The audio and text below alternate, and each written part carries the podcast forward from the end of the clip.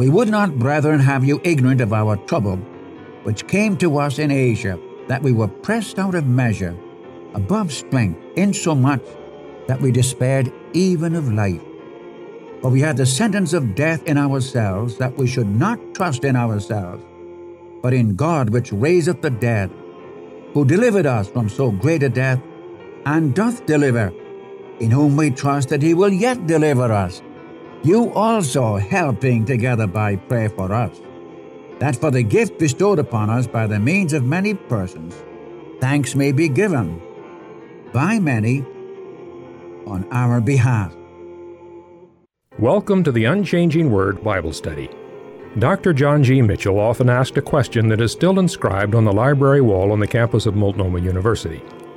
Don't you folks ever read your Bibles? It is quite evident that he did.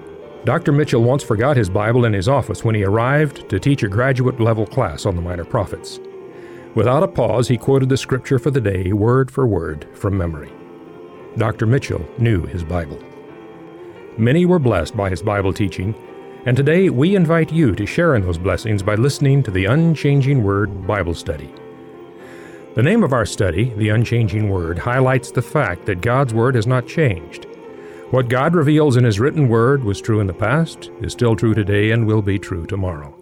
The truth in God's Word was, is, and always will be true. God never changes. Jesus Christ is the same yesterday, today, and forever. Life begins at Calvary, there my Savior died. He took my place and by His grace came with me to abide. All I need for living is mine by just believing. Life begins at Calvary, life that never ends. Jesus said unto them, But who do you say that I am? And Simon Peter answered and said, Thou art the Christ, the Son of the living God. And Jesus answered and said unto him, Blessed are you, Simon Bar-jonah, for flesh and blood has not revealed this unto you, but my Father who is in heaven. And he charged the disciples that they should tell no one that he was the Christ. From that time on, Jesus began to show unto his disciples that he must go into Jerusalem and suffer many things of the elders and chief priests and scribes, and be killed, and the third day be raised up. Matthew chapter 16, verses 15 through 17, and verse 20 through 21. Dr. Mitchell begins our study in 2 Corinthians chapter 1, beginning at verse 8, the experience of suffering, which is deliverance. Well, here is Dr. Mitchell. Thank you. Good day, friends. We again come to you.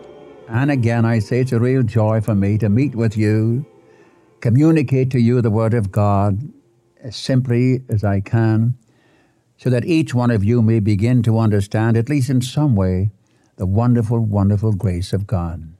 To know something of our wonderful Savior, who is always sufficient for our needs, not only for eternity, but for also for today.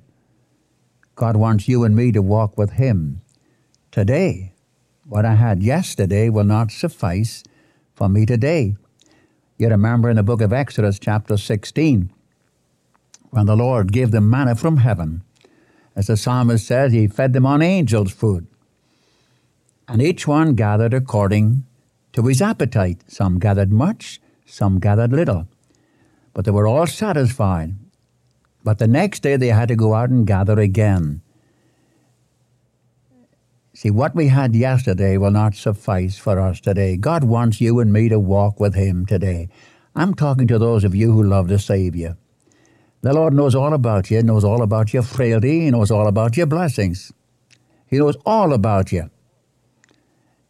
You remember our Lord said that He even numbers the hairs of our head. He just loves us and is sufficient for us.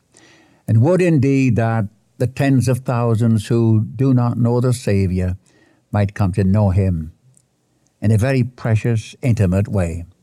There are so many who are religious but have no life, no spiritual life. You see, life can only come through relationship with one who is eternal. How glad I am that the day came in my life when I came as a sinner and received the Lord Jesus Christ as my Savior, in that very moment I passed from death to life. Yes, every sin was forgiven. I became a child of the living God. Wonderful, wonderful thing. Now we're studying together in the second book of Corinthians. We have finished the first book and we're in the second book. And I would like just for a moment or two to refresh your memory that in the second book you have the Apostle Paul opening up his heart, possibly more than any other epistle. You remember in the first epistle of Corinthians, it was corrective, it was instructive. But when you come to the second epistle, it's Paul's personal apologetic concerning his love for the Savior, concerning his ministry for the Savior, concerning his apostleship. My, how marvelous it is as you read this second epistle through. You see Paul's love and compassion and tenderness toward the people of God. And yet through it all, he asserts his apostleship and reveals his great devotion to the Savior. In fact, it's a revelation of the heart of one who was joined to the Savior and who was experiencing that precious life in Christ day by day. This is what God wants with you and me. As I was saying to the students here some time ago in class, it's not that you and I are hungry for fellowship with God. I want that. But the marvelous thing is that God wants your fellowship and my fellowship, and day by day we rob God of the great desire of his heart, which is your fellowship and my fellowship. Now when you come to 2 Corinthians, you have this so very aptly revealed through the experience and testimony of the Apostle Paul. Now in the first chapter we had, in the first two verses, his salutation was by the will of God, his apostleship was by the will of God, and so on. And that his Savior was a wonderful Savior. And then you have the theme in verses 3 to 11, his thanksgiving to God. And the theme here is how God can comfort his people. Now when he talks about comfort, he's not talking about you and me giving consolation to somebody. He's talking about somebody who undergirds us.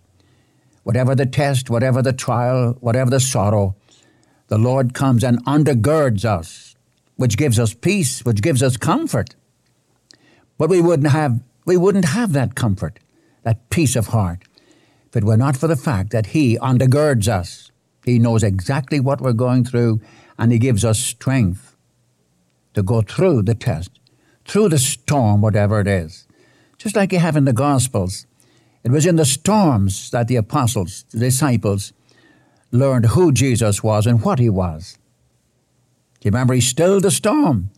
He still does. He stills the storms in the lives of his people and gives us that peace, that comfort, that undergirding. That's what our Lord meant in John 14 when he said, I'm going away, but I'm going to send another comforter. One called to your side, one who will undergird you, one who will understand you, and one who is sufficient for your need. And you notice he's the value of the suffering of the people of God was for comfort.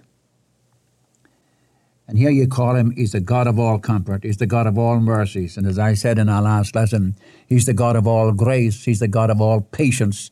He's the God of hope. He's the God of all comfort. And then Paul goes on to speak that the reason for it was that he might be able to comfort others. God puts you and me through tests and trials, undergirds us, gives us peace and comfort. What for? That we might be a comfort.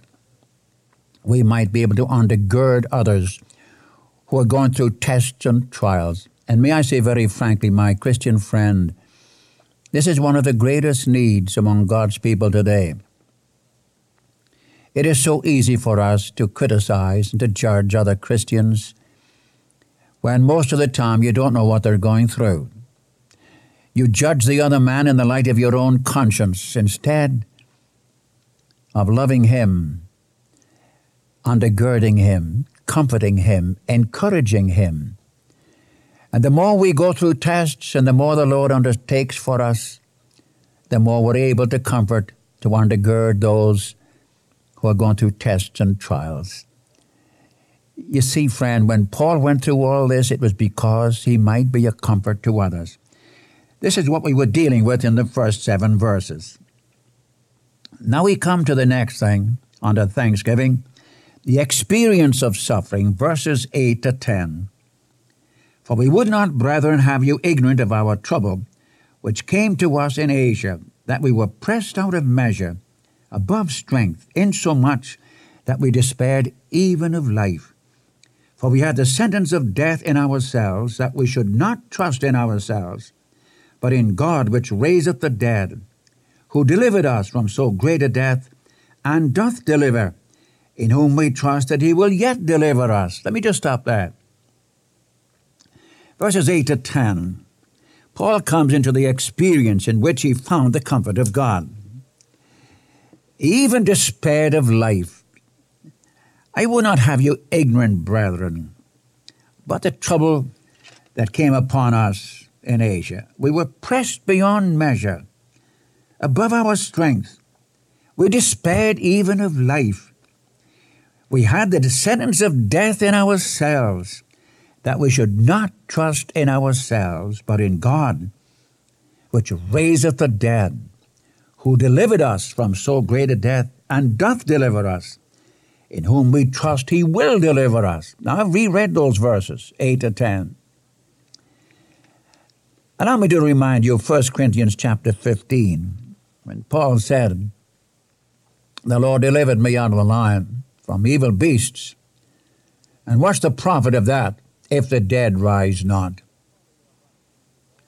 The folly of us going through all this test and trial, if there's no resurrection, if there's no hope, if there's no hope. How can God comfort his people in tests and trials, even unto death, if he's not the one who has already conquered death and the grave? You get this thought of Paul. In 2 Timothy chapter 4, verse 17, he said to Timothy, "And the Lord delivered me from the mouth of the lion." Now, having said that, I would like to read the 11th chapter of 2 Corinthians, just a few verses. I'm reading from verse 23 of 2 Corinthians chapter 11. "Are they ministers of Christ? I speak as a fool, I am more. In labors more abundant, in stripes above measure, in prisons more frequent, in deaths oft. Of the Jews 5 times received I 40 stripes save one. 40 stripes is a death sentence. Thrice was I beaten with rods.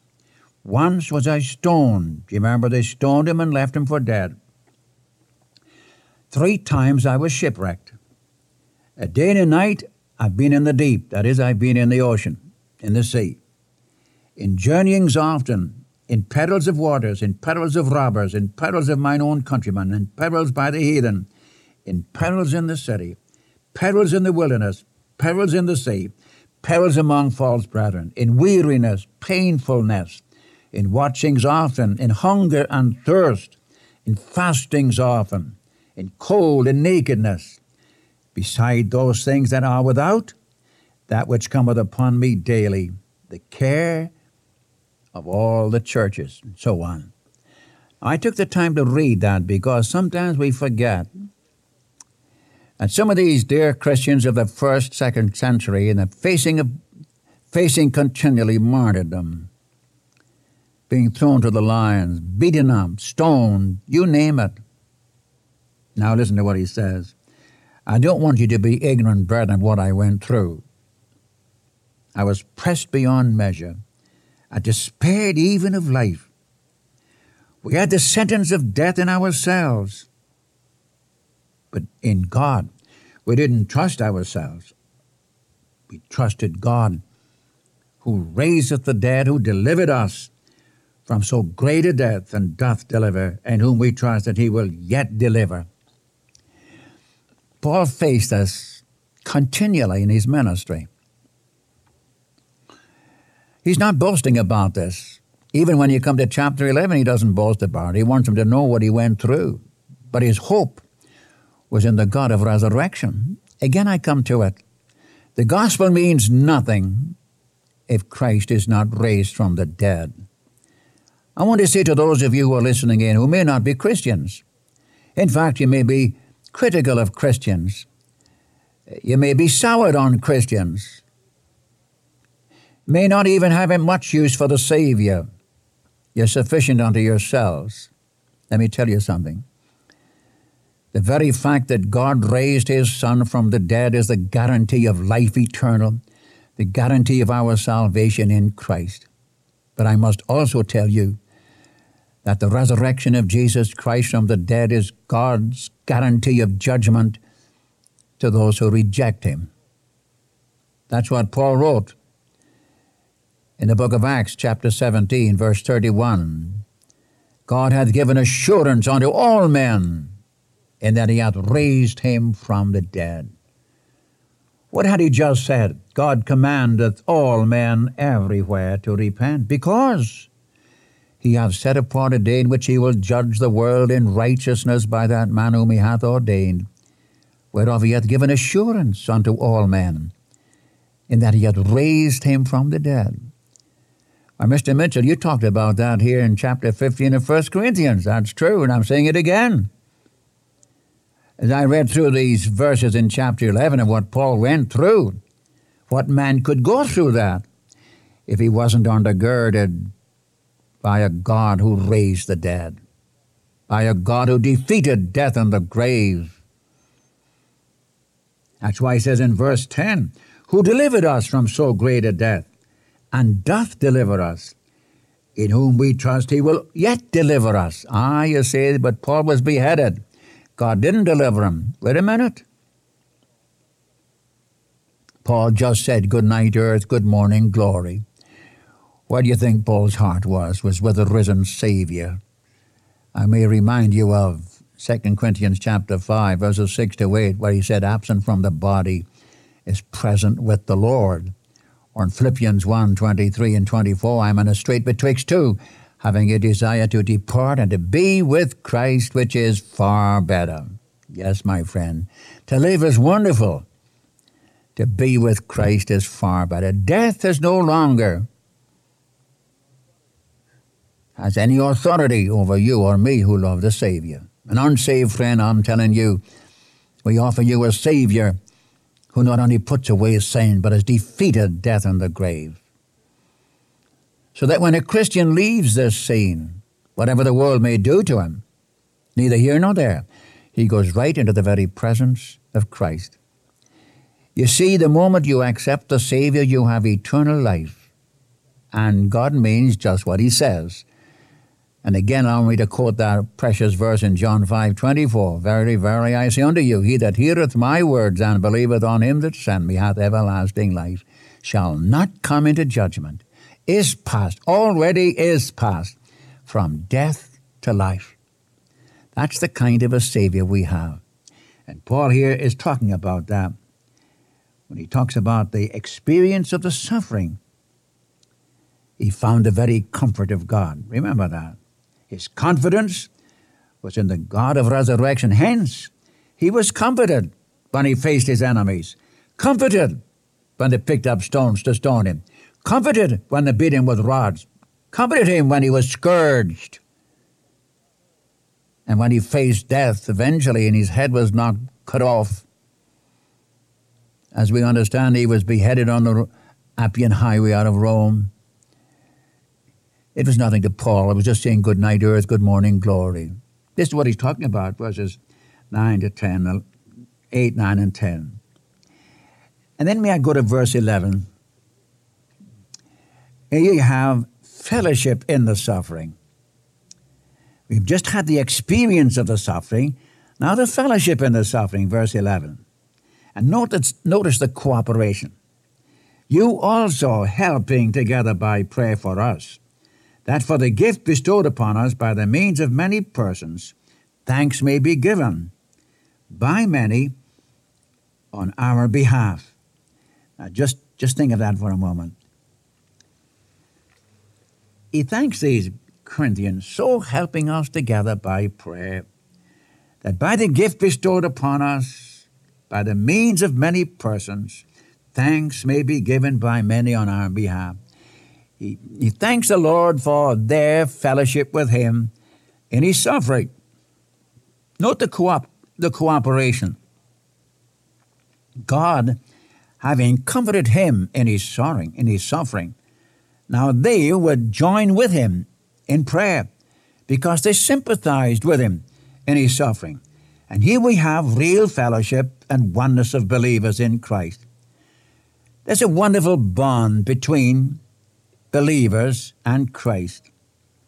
And thus Paul gives thanksgiving to God for the cooperation and for the deliverance that he had because of their prayers. You know, I've said this before, but I'm going to repeat it. I say it because of our tremendous need for this. There are a great many of you who feel that you're doing nothing for God. You're shut in, or you're frail, or you're sick, or you're getting up in years, and you don't have the pep you used to have and the things you used to do. Some of you were Bible teachers, possibly in Bible classes for adults. Some of you had Bible classes for children. Some of you used to teach in Sunday school. Some of you even were preachers. Who knows? And for some reason, you've been laid to one side. And the danger is to become full of self-sympathy, wishing you could do this and wishing you could do that. Maybe God has put you to one side to do an important job. And Paul encourages these Corinthians by thanking them for their prayers. Listen to it. You also helping together by prayer for us. Now remember, there were those in the assembly who were objecting to Paul's apostleship and message. He turns on and thanks them for their prayers. He doesn't point anyone out specially, but just thanks the assembly for their prayers on his behalf. I tell you, my friend, we thank God for you folk who are praying. I know that while I'm talking to you, there are people in this land, this blessed land of ours, who are praying continually for the ministry of the Word of God, not only for Mitchell, as he gives out the word, but for others who are giving out the word of God in sincerity and in truth. The great desire of our hearts that God would make himself exceeding precious and real to everyone who listens in. And there are those who are not Christians who listen in. I know that. I get some letters from some of them. And they're not very sweet letters, to be frank with you, but they're listening in. And for this I thank God. But I'm also rejoicing in the fact that I know there are many who are praying for us day after day. Please don't stop. Why has God left you down here on earth? He's given you a job. He's left you to one side. You know, the trouble is today, we think of God, of Christian service according to what you see.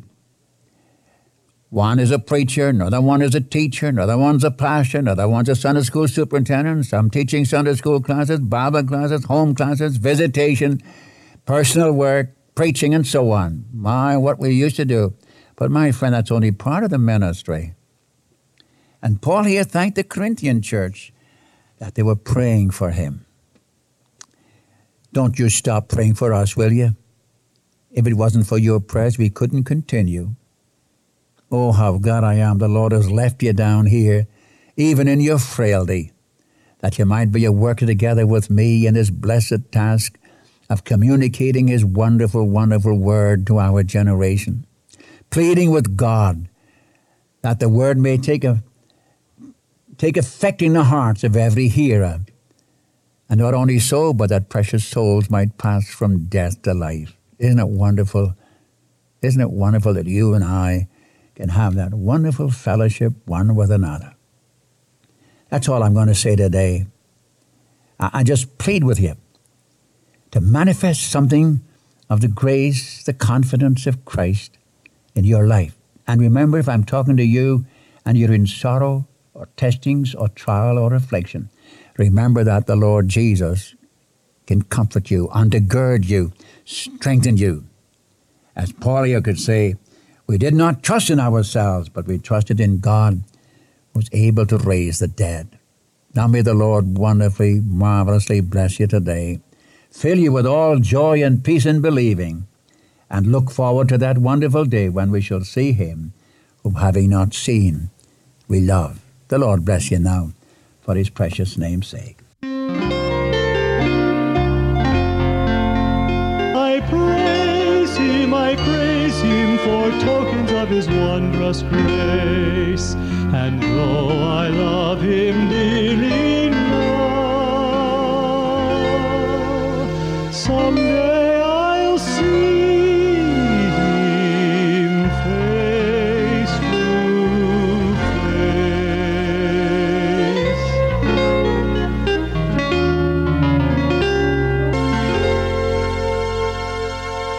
Thank you for listening to the Unchanging Word Bible Study today. And so until next time, this is the Unchanging Word Bible Broadcast. Life begins at Calvary.